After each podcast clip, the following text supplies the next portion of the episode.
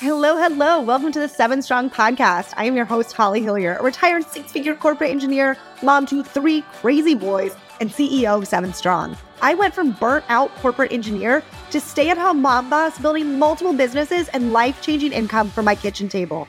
My passion is helping other female entrepreneurs create magnetic marketing and scalable systems so you too can create the time and financial flexibility to live your dream life. Ready?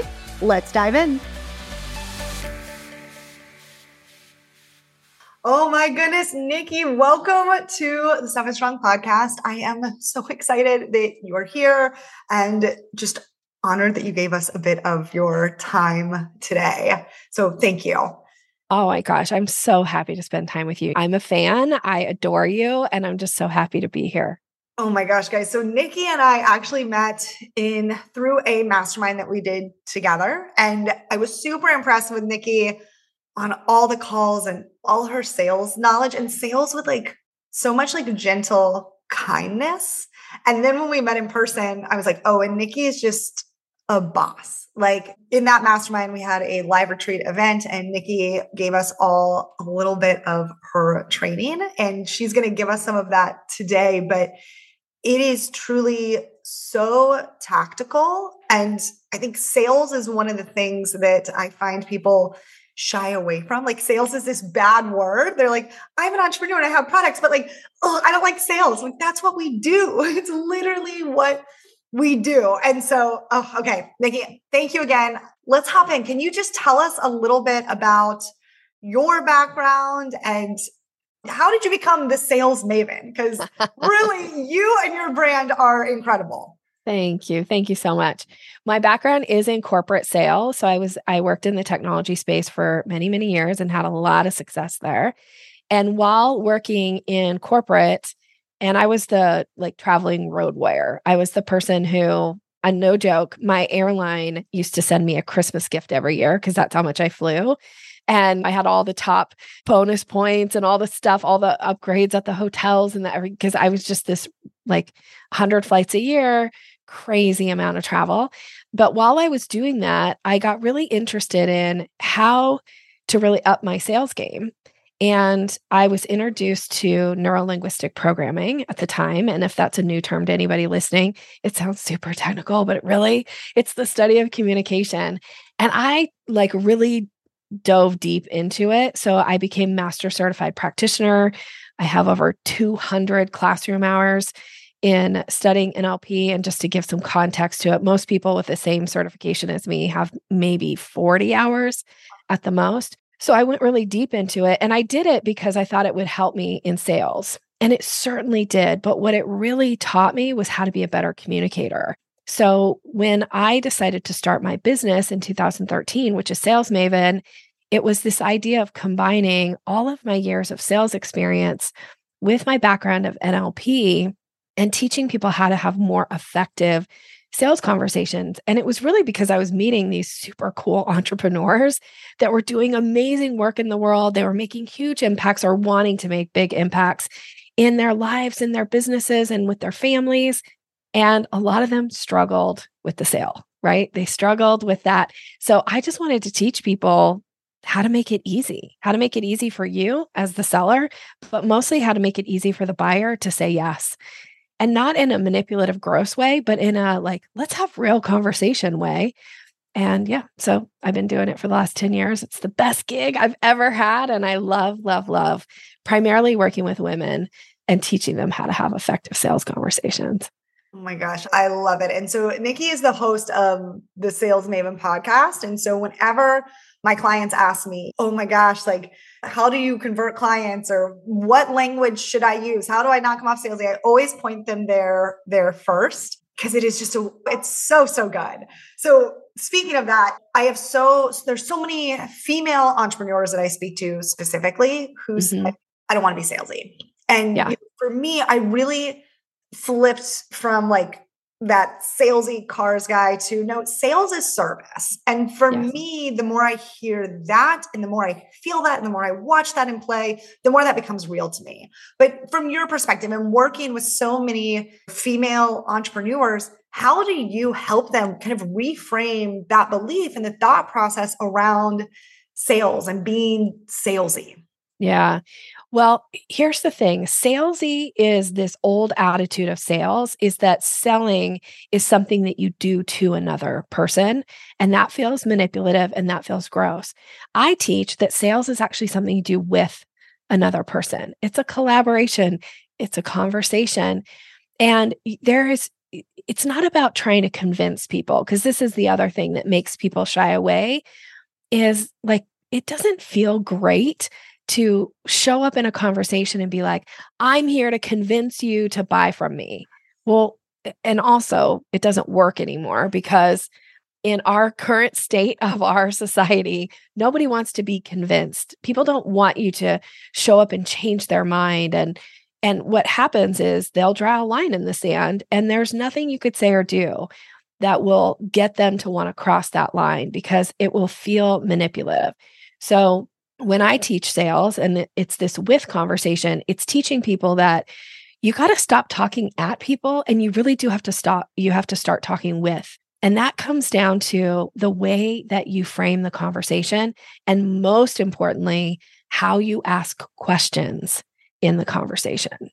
I love it. So, when I mentioned we met at the retreat and you shared a little bit with us about your selling staircase. And yeah, y'all, the selling staircase, it is magical. It is the process that I still use today. And gosh, I mean, that retreat was like a year and a half ago. And it's really what I use as kind of my base of how I sell. So, can you take us through a bit of what that selling staircase really is?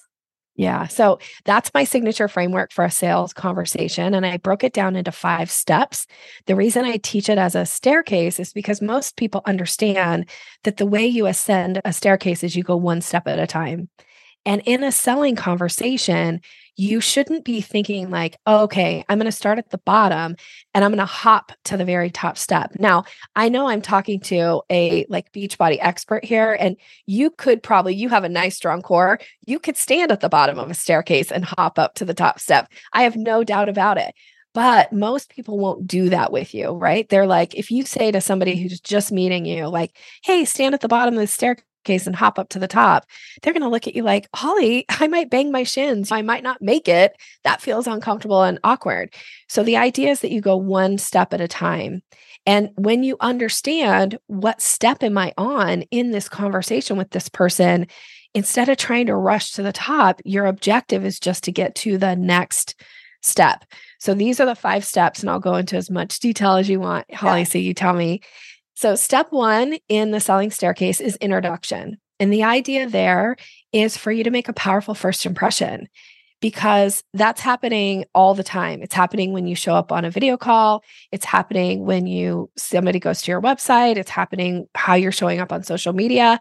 You're making a first impression and the objective here is for you to make a powerful first impression. We've heard this before, we've seen this before where sometimes it's like how people show up in real life and how they show up online is a real disconnect right? And then that makes that breaks like trust with people and it breaks rapport because it's like wait what's going on? Who are you? You're not even the same. And that feels incongruent. So the idea there is to make a powerful first impression so that you attract the ideal client that you want to work with right? And then step two of the selling stair- staircase, once you've made a good first impression, is create curiosity. This is the most missed step in the sales process. Very few people, when I ask them, Do you know how to create curiosity when you're talking about what it is that you do or about yourself or about your business? People look at me like, What now? what do you mean create curiosity?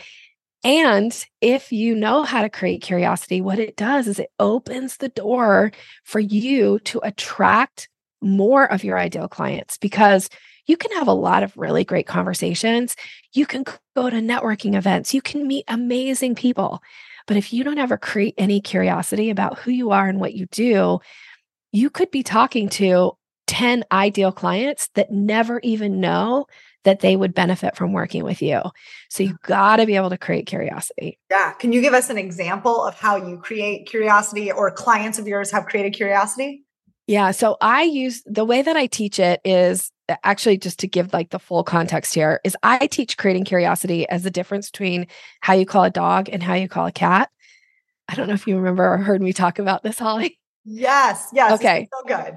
Okay, so the idea here is that most people, when they show up in a conversation with somebody, and especially when you're excited because you're talking to maybe somebody who would be an ideal client, we show up with what I call dog calling energy. And dog calling energy, when you think about if you want to call your dog right now, a lot of times you do this thing like you change your demeanor, you change your voice, and you're like, come here, boy, come here. Right. And dogs are like, what, what's going on? Like something fun. And they're totally in. But when you show up in a conversation with somebody and you have this dog calling energy of like, oh my gosh, we just launched this new product. I'm so excited to tell you about it. People go like, oh, they push away. It's like, oh, it's too much. It's too intense. So, on the flip side of that, think about when you want to call a cat, you would never call a cat the way you would call a dog. Usually, when you call a cat, you do this thing where you go, Here, kitty, kitty, here, kitty, kitty. Now, cats don't even always come to that, but they often will at least give you a look like, What? Impress me, right? So, mm-hmm. we want to start to create some curiosity when we're talking about who we are, what we do. And sometimes a simple, just the way you answer a question will have somebody be like, what does that mean? Or, oh, tell me more about that. So we want to pique that curiosity. And so you asked me for a specific example that the one that I often give first, and there's lots and lots of ways that I teach to do this, but it's like, how do you answer the most basic question in a way that might pique somebody's curiosity? So a basic question is, how are you? right? Like we started our conversation this morning about that, right? Of like, how are you? How have you been? Where we, we had this back and forth. Now, if I don't know you and I don't know whether or not you would be an ideal client for me, or if I have something that would be interesting to you, I want to take the time to not just say, oh, I'm fine, or oh, I'm good, or life is mm. great, or that doesn't actually create any curiosity. But if I'm willing to give you an answer that might pique your curiosity, then we can have a real conversation about something. So, right now, if somebody said, Nikki, how are you? I might say, Oh, I'm great. I'm just finished up the workbooks for my next masterclass. Like that's just a simple little plug in line, right? But it's true. So, you want to say things that are true. And then the other person may or may not, like maybe they go, Oh, that's nice. Or I think even you asked me this morning, like, well, what's the master class? Yeah. Or what is that? Right. So now it opens the door, gives me permission to tell you a little bit about it. And then by doing that, if you go, oh gosh, I would like to take that. Great. Then I know I'm talking to somebody who would benefit from it. Then I'm going to move us up the selling staircase. But if you go, oh, that's great, Nikki, and then you talk about something else, I'm just going to go on with the conversation because it was like, oh, well, that didn't pique her interest, that's okay. Mm-hmm. So be willing to have an answer that allows the other person to be able to ask you a question. And your answer should only be, frankly, like one to three sentences. If you do more than three sentences, I call that word vomiting. I and I also call it like dog calling energy again, right? So just give like a simple response, but something that allows somebody to go, what does that mean? Or what's that about? Oh, that's interesting. Tell me more. Or what, like, who do you work with? Or whatever. They're going to ask you a question. Now you've created curiosity. I love it because I say the word vomit thing all the time whenever like a new partner was to join my body team and they're like, what do I tell people? It's like, well, you help them with their wellness or fitness, nutrition, and community. That's what you do. One, two, three. You don't need to give them everything. Just it, it can be so simple and then, like you said, if there's if the need is there, then they can say, "Oh my gosh, well, I need help with the fitness or the nutrition or this piece," right? And they naturally continue that conversation, but you're not chasing them with that information. I'm, I love it. I love it. So, okay, so you've piqued their curiosity mm-hmm. and they're kind of interested. And so, what is that next step on the staircase? Well, even before we go to the next step, if you pique their curiosity, a lot of times what happens during the curiosity piece is they'll start to give you buying signals. Now, buying signals are verbal and nonverbal cues that people give that indicate, like, oh, they're interested in kind of taking that next step. So when you get a buying signal, you're going to invite them to step three, which I call discovery. A lot of people there's a lot of names for this. You could call it a work work together call. You could call it a get to know each other call. You could call it a sales call. It doesn't matter. But i call it discovery and the reason i call it discovery is because your job as the seller is to then ask really smart questions to find out does this person have a problem a need or a want and based on the questions that i ask can i plant seeds with the other person in their mind that I have a solution to meet that need, that problem, or that want. So, in the discovery process, the job is to basically gather information, but do it in a really succinct, strategic way. Ask the right questions so that I can understand really quickly, again, if they have a problem, a need, or a want, and I have a solution, then I'm going to move them to the next step in the process. But if they don't, if I find that maybe they have a need, a want, a problem, but I don't have a solution, then I'm going to bless and release. So I'm going to wish that person well and I'm going to bring the conversation to a close. Because again, my job isn't to create a need, a problem, or a want, it's just to uncover it. I love it. And I remember you talking about this discovery piece and saying they should be doing the majority of the talking, right? Yeah. We ask the questions, but they should be doing the majority of the talking. And again, I think that's almost like the word vomit piece. Like we just get in this pattern of just talking so, so much. But if we can let them do the majority of the talking, then, like you said, we can really discover do we actually have something that can solve their problem? Because I feel like this is a place a lot of my like online course creators and they're creating masterminds, this is where they get stuck. Is they're just telling all about their program on these discovery calls, but like the person on the other side is like, well, I don't need any of that. So yeah. you're just talking at people instead of letting them talk to you. So, yeah. do you have any kind of tips as to like, okay, on these discovery calls, where do you start? How are you opening up these conversations to get people talking? The way that you open the conversation is you pre frame what's going to happen at the start of the call. And pre frame is the number one missed step as to why people don't have successful discovery calls. Whenever somebody comes to me and they're like, I'm having all these calls, they're taking a long time, nobody's ever buying from me. I always say, Do you pre frame your calls? And the answer is always no. Mm. So a pre frame is to set the stage this brings in my NLP background. Essentially, what a pre-frame does is it paces the other person and meets them where they are to create safety so that they feel comfortable in the conversation. And then it's asking permission to then guide the conversation. So, an example of a pre frame would be Holly, thank you so much for taking this time to meet with me today.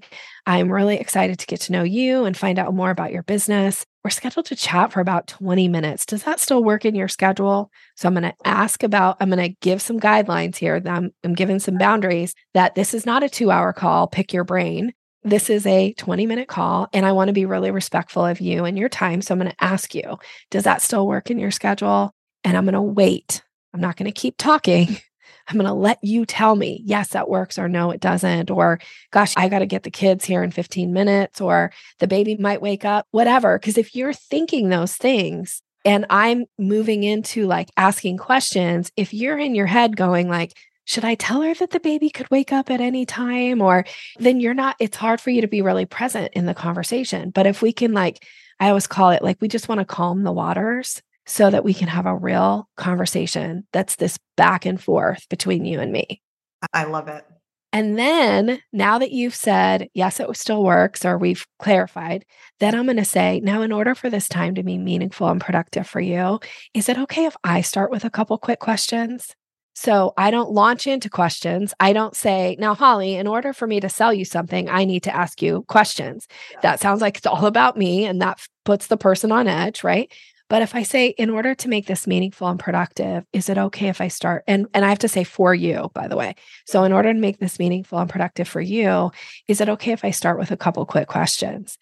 Now, it's rare that anybody would say no to that because people are like, oh, now I know what's going to happen. They're ready for it. They're ready for the questions. So they're not going to feel like, gosh, I showed up in this conversation and I feel like I'm on the witness stand. Like, what's going on? So we want to keep them, put them at ease as much as possible. And we want to be the person who's asking at least the majority of the questions in that conversation.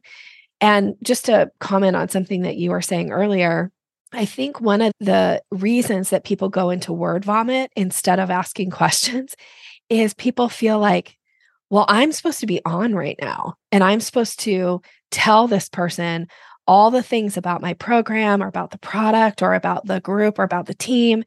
And so, like, I'm like a performer right now and I have to like dance, monkey dance. Mm-hmm. And that's why people go, I hate sales because who wants to be the person that feels like the monkey having to dance on the stage in order to earn somebody's business? You're not the monkey. You don't have to dance. You just need to ask the questions. Oh, I love it. I love it. And that takes pressure off us. And then some of that nervous energy especially for these like newer entrepreneurs really just starting these conversations it can be scary. And so it, it helps ease that. And the more confident we are in what we have and then it can serve someone else the easier it becomes to sell. So i, I love that. Have you ever felt like your social media growth is just stalled? Like you're going to gain a couple followers, but then the exact same day you lose followers and you're at the same number for years? Yeah, that was me. That was me stuck at the same number of followers year over year until I actually put into place my seven strong social method. And this is the method that changed everything for me. In fact, in the last 90 days, my following has increased by 20,000 new ideal clients who are converting to paying clients. Yes, my sales have also increased by 25% over the last 90 days because of this system. And I'm so freaking excited about this that I have to share it with everyone. And so on September 5th, I am going to be running a free social secrets masterclass where I'm giving the top three secrets to how I moved from stuck on the hamster wheel of follow, unfollow to extreme growth that has resulted in income in my business. So if you want to join us, make sure to opt in. The link is in the show notes below or head on over to Seven Strong Co on Instagram and all the information will be there as well. You're creating the content, you're doing the work. You deserve to have the social media growth that results in the business growth that you want. And I cannot wait to help you make that leap. I'll see you guys on September 5th all right so we've we we're we're here we're doing we're in the discovery step. So what comes after this phase? When we've asked them all the questions and really decided okay i do have something that can serve you. Yeah so okay i want to comment on one more thing yes. before we get into step four. One of the big mistakes that often happens even if you have a good set list of questions is that somebody will like the seller will ask the question let the prospect answer and they'll start selling a solution. And mm. then they'll ask another question let the prospect answer and then sell a different solution. And you really muddy the waters when you do that. So you want to keep this portion of the conversation super clean. And this is why you're asking questions. You're not going like oh yeah we have this great new product coming out next month. You're going to love it blah blah blah. We're not selling at all. We're just asking questions. Now, once you've asked enough questions that allows for you to understand, oh, I do have a solution for what is important to this person, then we're going to ask permission to move them to step four, which I call the proposal. So, what I would say is, I would say, you know, based on what you've shared, I do have some ideas of a solution for you. Would you be interested to hear more about that? So, you ask permission. You don't go into sales mode you don't go start pitching your product yet. You have to ask permission because if the person's like, you know what, after talking to you, I just don't think this is the right thing for me. No reason to waste your time or energy or breath, even of trying to convince somebody to, you've got some something that's going to be life altering for them. They've already said no in their mind and they're not going to listen. They're going to shut down. So ask permission. Then we move to step four. Once you're in step four, which is proposal, this is when you're going to talk about your offer and you're going to match your recommendation to the things that they have shared with you during the question part so that it feels very on point. It feels completely structured to meet their needs, solve their problem, whatever it is that they're looking for. And there's some things to do in proposal. So you tell me how much you want me to go into depth yeah. about that. I mean, first, I'm obsessed. I'm glad that you kind of stopped and said, listen, we're not selling anything in the discovery phase, right? Yeah. Because having this one crystal clear solution, I mean, it's so good because we're so fast, like, oh, I could solve this problem with this product or this product. And now, like you said, we're all, everything's crazy. But all of a sudden we said, listen, can I, we're asking permission. And then it's just clarity is to me, that has like been the one of the biggest thing in sales is how can I be so clear that this one solution solves their biggest problem, solves that one problem.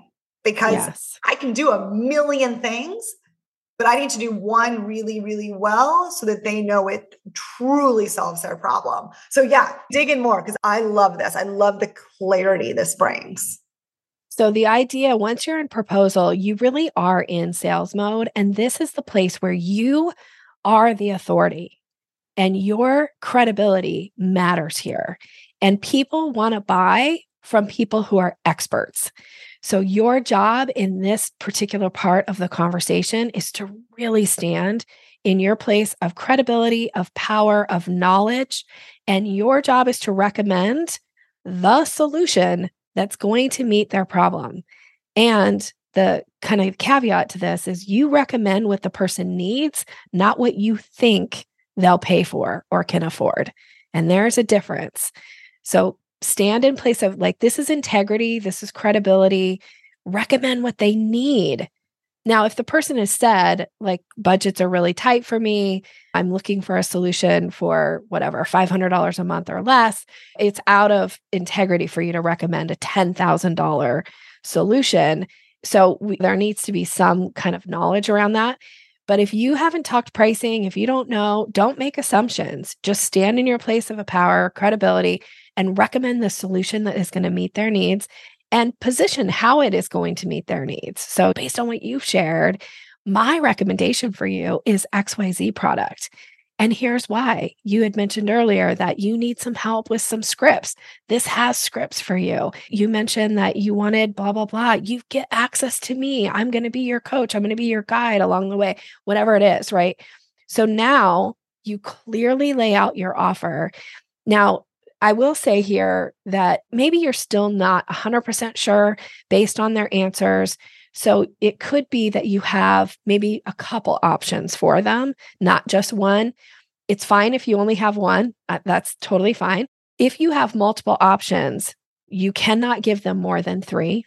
Okay. if you say, like, I have 10 options, you should go check out our website and look at all of our packages. No, that's your job. You're the seller. So, what you say is you could fall into three categories. First category would be, you know, in my instance, private coaching. Second category would be my Sales Maven Society, which is my group coaching program, or I have a DIY course. Of those three, which are you most interested in hearing about? So I'm going to check again. So I'm not going to like sell all three. I'm going to check and see based on that, which is the right one for you.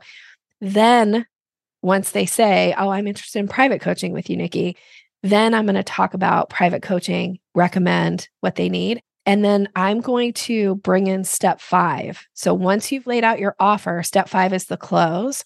This is the second most missed step in the selling staircase. A lot of people might make it to step four in a sales conversation, but then they drop the ball and they don't do step five, which is issue close language. And if you don't issue close language, it is so hard to get somebody's business. And it's not because they don't want to buy from you. And it's not because what you've offered isn't a great option. It's because you're not making it easy for them to make a decision. So your job is to issue closed language. An example of closed language would be based on what you've shared, you're, you'd be an ideal candidate for this package. Here comes closed language. Is that something you'd like to go ahead and get signed up for? Wait, stop talking.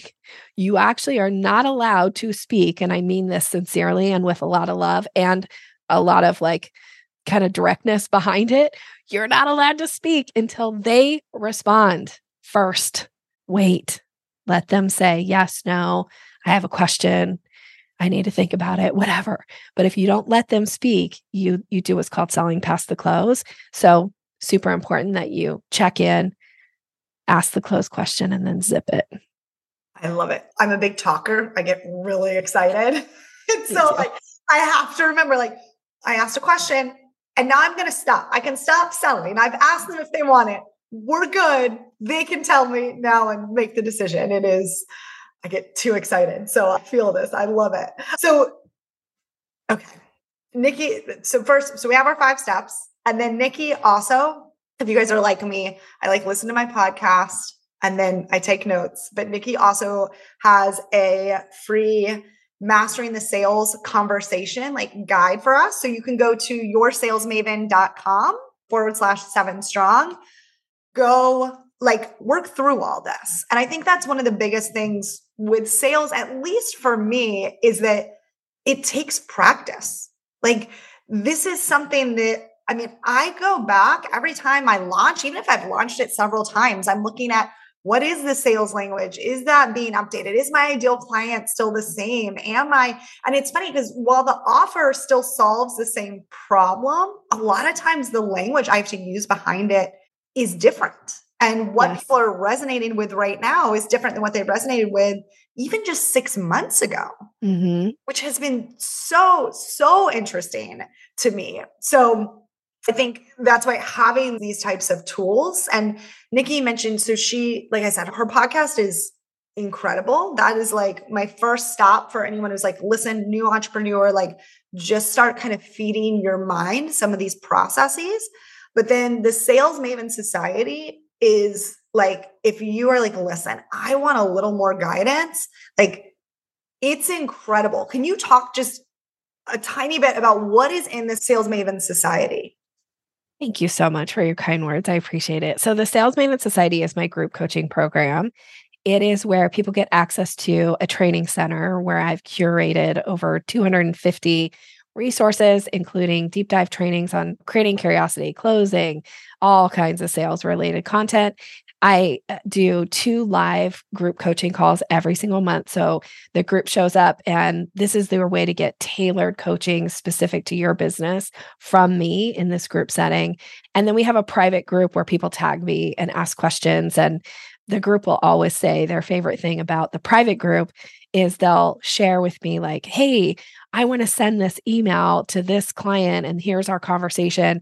Will you take a look at it and offer some edits? And so I go in and I edit people's messages so that they are very reader focused. They've got that right sales amount of language and cause people to take action.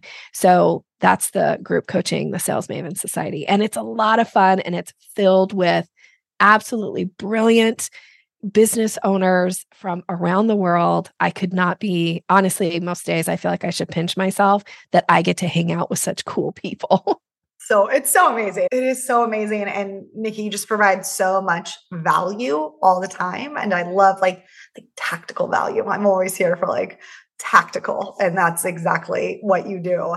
So kind of as we like wrap this up, gosh, what would be one of those like what would be your best kind of advice for a new entrepreneur like stepping into this? We're so excited. I've got this product. I know. I know it works. I know i can help people. I know i'm here to make a bigger impact. Like what is that one piece of advice that you, that you would give them? The one piece of advice that i would give that i i really stand by this over and over and over again. If you really want to grow your business and you know that there are people out there that might benefit from working with you ask them the question. Don't be afraid to ask somebody a question. Don't make assumptions about what the person's going to think or do or say to you. Be willing to ask and let them. To me, it's a sign of real respect when you show somebody that you understand that they're an adult and they'll make their own decision. So if there's somebody that you want to work with, don't be afraid to approach them and say, Gosh, I don't know if you would ever consider even having a conversation about this, but I wonder if it's something you'd be open to. So I just wanted to check and see would you be open? And then wait and see what they say. They'll probably say like tell me more or why did you think about me for this or or whatever. So qu- asking a question, I would say if you don't know what to say or do, ask a question because it will open doors for you that no other technique or strategy will. Ask a question. I love it. And the assumptions piece, and you brought this up before too, like do not make assumptions about what people can and can't afford. And it's funny because that is actually my story how I got into like network marketing and social selling. I was invited in by someone who has literally said to me, I would have never invited you to start that business had I known financially how well you were doing, how like how much you'd climbed up the corporate ladder. She was like, I all the assumptions that she would have made about me would have stopped her from inviting me to the business opportunity that absolutely changed my life. And she started by asking questions. Yeah. And it was almost a flattering place. Like, hey, look, like I had a blog and she was like, Your blog's awesome. You're crushing it. Have you ever thought about starting an online business? Like, you'd be so good. So she like flattered me. And the question was flattering, right? It wasn't yeah. her pushing anything on me. It was saying, This is an incredible opportunity. You would be amazing have you thought about this? And so I think sometimes questions can be so flattering too if we just shift how we're thinking about it. Yes, I love that you said that. The other thing too is that our brains are like Google. If you go to Google right now and you type in anything, Google wants to try to give you an answer. And it might not always be the best answer or the right answer, but it wants to try to give you an answer. So when you ask somebody a question, you have tapped into their Google brain and it wants to give you an answer. Now, it they may or may not verbalize it to you, but like like you said this person was willing to ask like have you ever even thought about having an online business? And maybe at that point you hadn't. I don't know. But you might be thinking like why is she asking me this? Maybe I should be thinking about this. Oh, guess what? I should have an online business. And look what you've done. Like you have made this huge impact in so many people's lives as a result of somebody being willing to be respectful and ask you a question. Yeah. And I love that because I hadn't thought about it. Right. And so my mind did go exactly like, I, I don't, I don't know. What does that even mean? So I was like, oh, yeah, no, never thought about it. But my mind, even after that conversation, kept going. And yes I kept watching her and what she was offering. And she also was really good with the follow up, right? Because I didn't say no. I said, I don't really like know what that means or what that would look like. And so she just provided some more information and then continued with the follow up. And I think the follow up is like a whole nother, like, I mean, the fortunes in the follow up, like yes. that, that is so, so huge. But yeah, she continued to follow up, not in a pushy way, but in a do you have the information you need? And my mind kept saying, like, huh.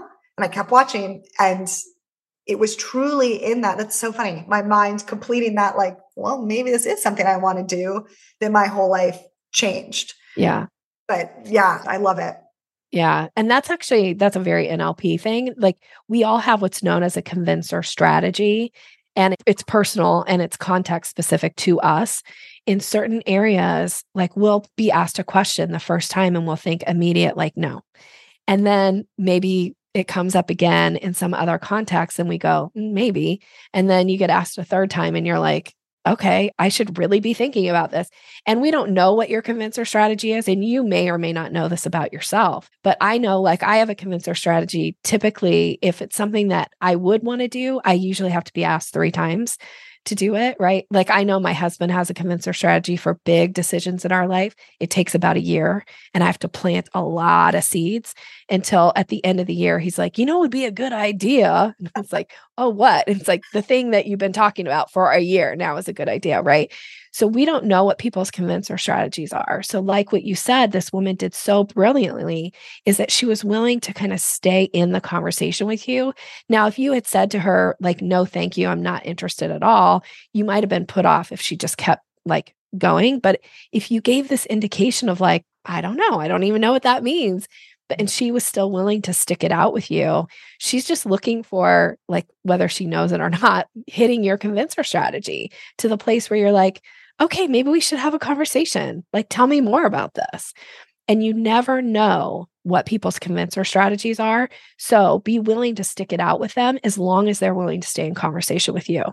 I have never heard of the convincer strategy before, but oh my gosh, yeah, I'm normally the like one, two, three. And if you get me like on a call, like I get really excited and like I say yes so much more quickly than like my husband. My yeah, see? Like, yeah, like it's like, oh, I'm like, David, we're fine. It's it's fine. Like it's not that big of a deal. It's not life or death. Like you, can pull any like good out of any situation. And it's normally when I'm like masterminds or coaching, he's like, well, let's talk about and compare features. I'm like, no, this like feels good. This feels right. He's like, no, no, we're gonna, we're gonna analyze everything for forever. And I'm like, oh my gosh, but you're that's so interesting. Do you have on your podcast, do you have more info on the convincer strategy? Do you have episodes on it? I feel we- like I've done an episode. I'm going to have to search and see if I have a specific episode. I talk about it a lot because, okay. and actually I talk about it with clients a lot too. Okay. And the way you know this works, like, like Instagram is a great example of convincer strategies. And I mean, you tell me, but I know that sometimes I'll see an ad for something and I'll initially think, that is the dumbest product I've ever seen. Right. And then they show me the ad again. And then seventh, like by the seventh time I've seen this ad, I'm sometimes thinking like, well, gosh, they keep showing this ad. It must be a real thing. Maybe I should, maybe I should look into it a little bit. And then pretty soon I'm buying it. Right. Yeah. Like they understand these marketers, they understand this. So I'm looking to see if I can pull up this really quickly on my podcast. But don't be afraid of like do a little Instagram, be willing to put things in front of people a couple times. Uh, for sure. And just see what happens. I mean, so it is the repeating, like the repetition. Like I was like, I have been saying, like in my network marketing business, I've been doing it for eight years. I mean, literally, like, sure, some of the language has changed, but I sell people on health and fitness. And then I present a business opportunity and I'm doing the same thing again and again and again. And I have people who watch me for years of like, yes, this is what I need. But like it is the repetition, it is yes. the consistency. And that has been like just a superpower for me is just say it again and again in different yes. ways for different pain points and consistently over and over and over and over again. Yes. Yes. And I do have a podcast episode where I talk convincer strategy. It's called How to Respond to a No from a Prospect. It's episode 20. And I do dive into the convincer strategy on that oh episode. So if you want a little bit more around it, go check it out. I love it. Okay. Thank you so much. All right, guys. Nikki, this is, there's like so much gold. So we have mastering the sales conversation over on yoursalesmaven.com forward slash seven strong. Episode 20 of our podcast. You can dive more into, I mean, just thank you thank you for the, the tactical thank you for helping us kind of navigate this the process because it really is a process where i think a lot of times it feels like it's just we're just word vomiting all the time right? It's it's it's it's like there's a real process and i yeah. think that can calm us too as we move through and the calmer we are then the less that dog like that right? That dog energy yeah. kind of calms down and we're able to have a conversation, serve them with what they potentially need. And in the end, that's again, that's what that's what sales is. And I yeah. love again, yeah, I always think of sales as service, but I love that sales is a conversation between two people. Like that is so powerful. It's not about even like me serving you, it's us together. That's right. Finding a solution. Yes what you just did with your hands too because i always say there should be a balance of power in every sales conversation. So you don't hold more power than the prospect and the prospect doesn't hold more power than you. It is a collaborative conversation where we are equals. And that feels so good.